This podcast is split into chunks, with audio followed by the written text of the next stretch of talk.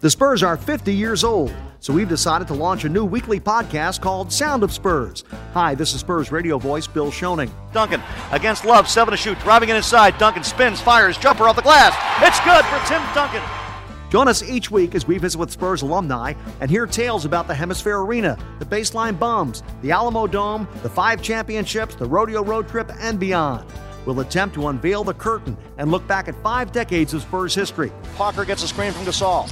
Turns the corner in the paint, pulls up now to the left corner. Danny Green for three. Green got it. Our first guest is number 44 himself, four time NBA scoring champ, and Naismith Memorial Basketball Hall of Famer George the Iceman Gervin. We'll cover a bunch of topics with the Iceman, including how he was one of the first American players to go overseas. It was a great experience, you know, especially after my NBA career. You know, it was a good way for me to come down mm-hmm. from the game. You know, we played one game a week. We played on Sunday at five o'clock for 30 weeks. You know, so you know you can imagine that schedule versus the NBA schedule. I mean, it was like vacation. That podcast will launch on November 1st next week. We'll hope you'll join us for the Sound of Spurs podcast on the iHeartRadio app, Apple Podcast, and wherever you get your podcasts.